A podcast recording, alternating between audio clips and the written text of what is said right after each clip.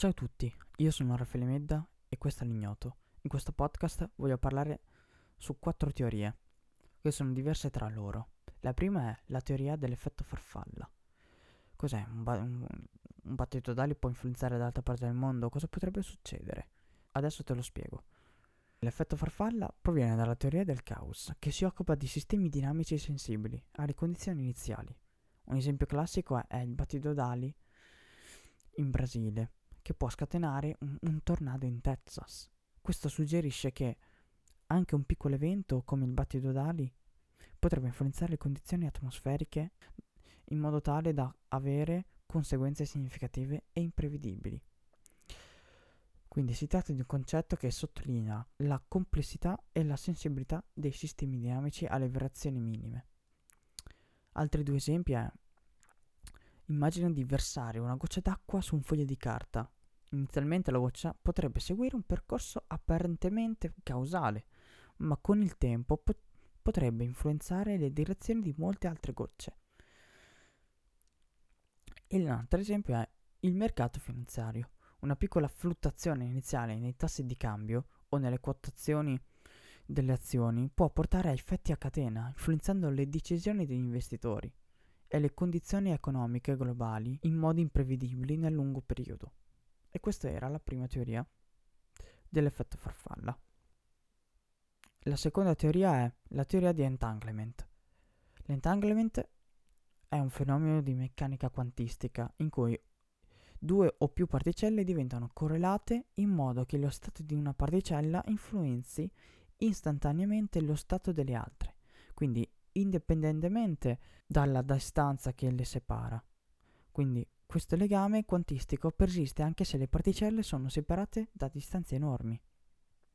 Quando due particelle diventano entangled, lo stato complessivo del sistema non può essere descritto in modo indipendentemente per ciascuna particella, ma solo come una, combi- una combinazione degli stati di entrambe.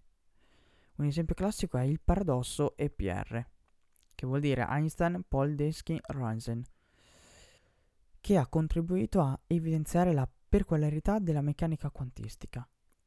Le particelle entangled sembrano comunicare istantaneamente, volando così la nozione di località e la teoria delle variabili nascoste. La spiegazione completa coinvolge concetti avanzati della fisica quantistica, come la sovrapposizione quantistica e la misurazione quantistica.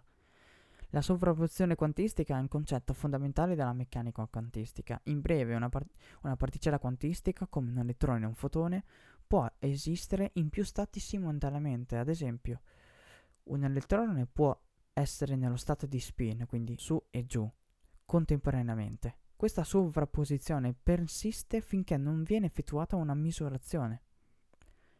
La misurazione quantistica è un altro aspetto chiave quando misuriamo una particella in uno stato sovrapposto, il sistema collassa in uno degli stati possibili. Nell'esempio dello spin dell'elettrone, misurando lo spin si otterrà o su o giù, non entrambi. La peculiarità della misurazione quantistica è che il risultato non può essere previsto con una certezza prima della misurazione. Fino al momento della misurazione, la particella esiste in tutti gli stati sovrapposti simultaneamente. Il collasso durante lo stato quantistico, durante la misurazione, è un aspetto dibattito e interpretato in varie maniere nella comunità scientifica. E questa era la teoria di entanglement. Quando ne ho, ho saputo di questa teoria sono rimasto veramente affascinato. La terza teoria è la teoria delle stringhe.